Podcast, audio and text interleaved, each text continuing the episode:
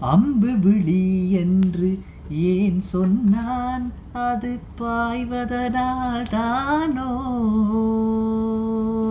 அம்பு விழி என்று ஏன் சொன்னான்? அது பாய்வதனால் தானோ?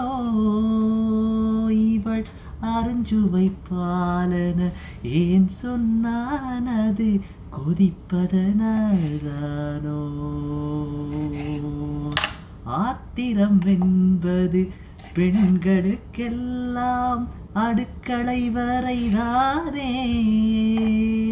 ஒரு ஆதிக்க நாயகன் சாதிக்க வந்தால் அடங்குதல் முறைதானோ?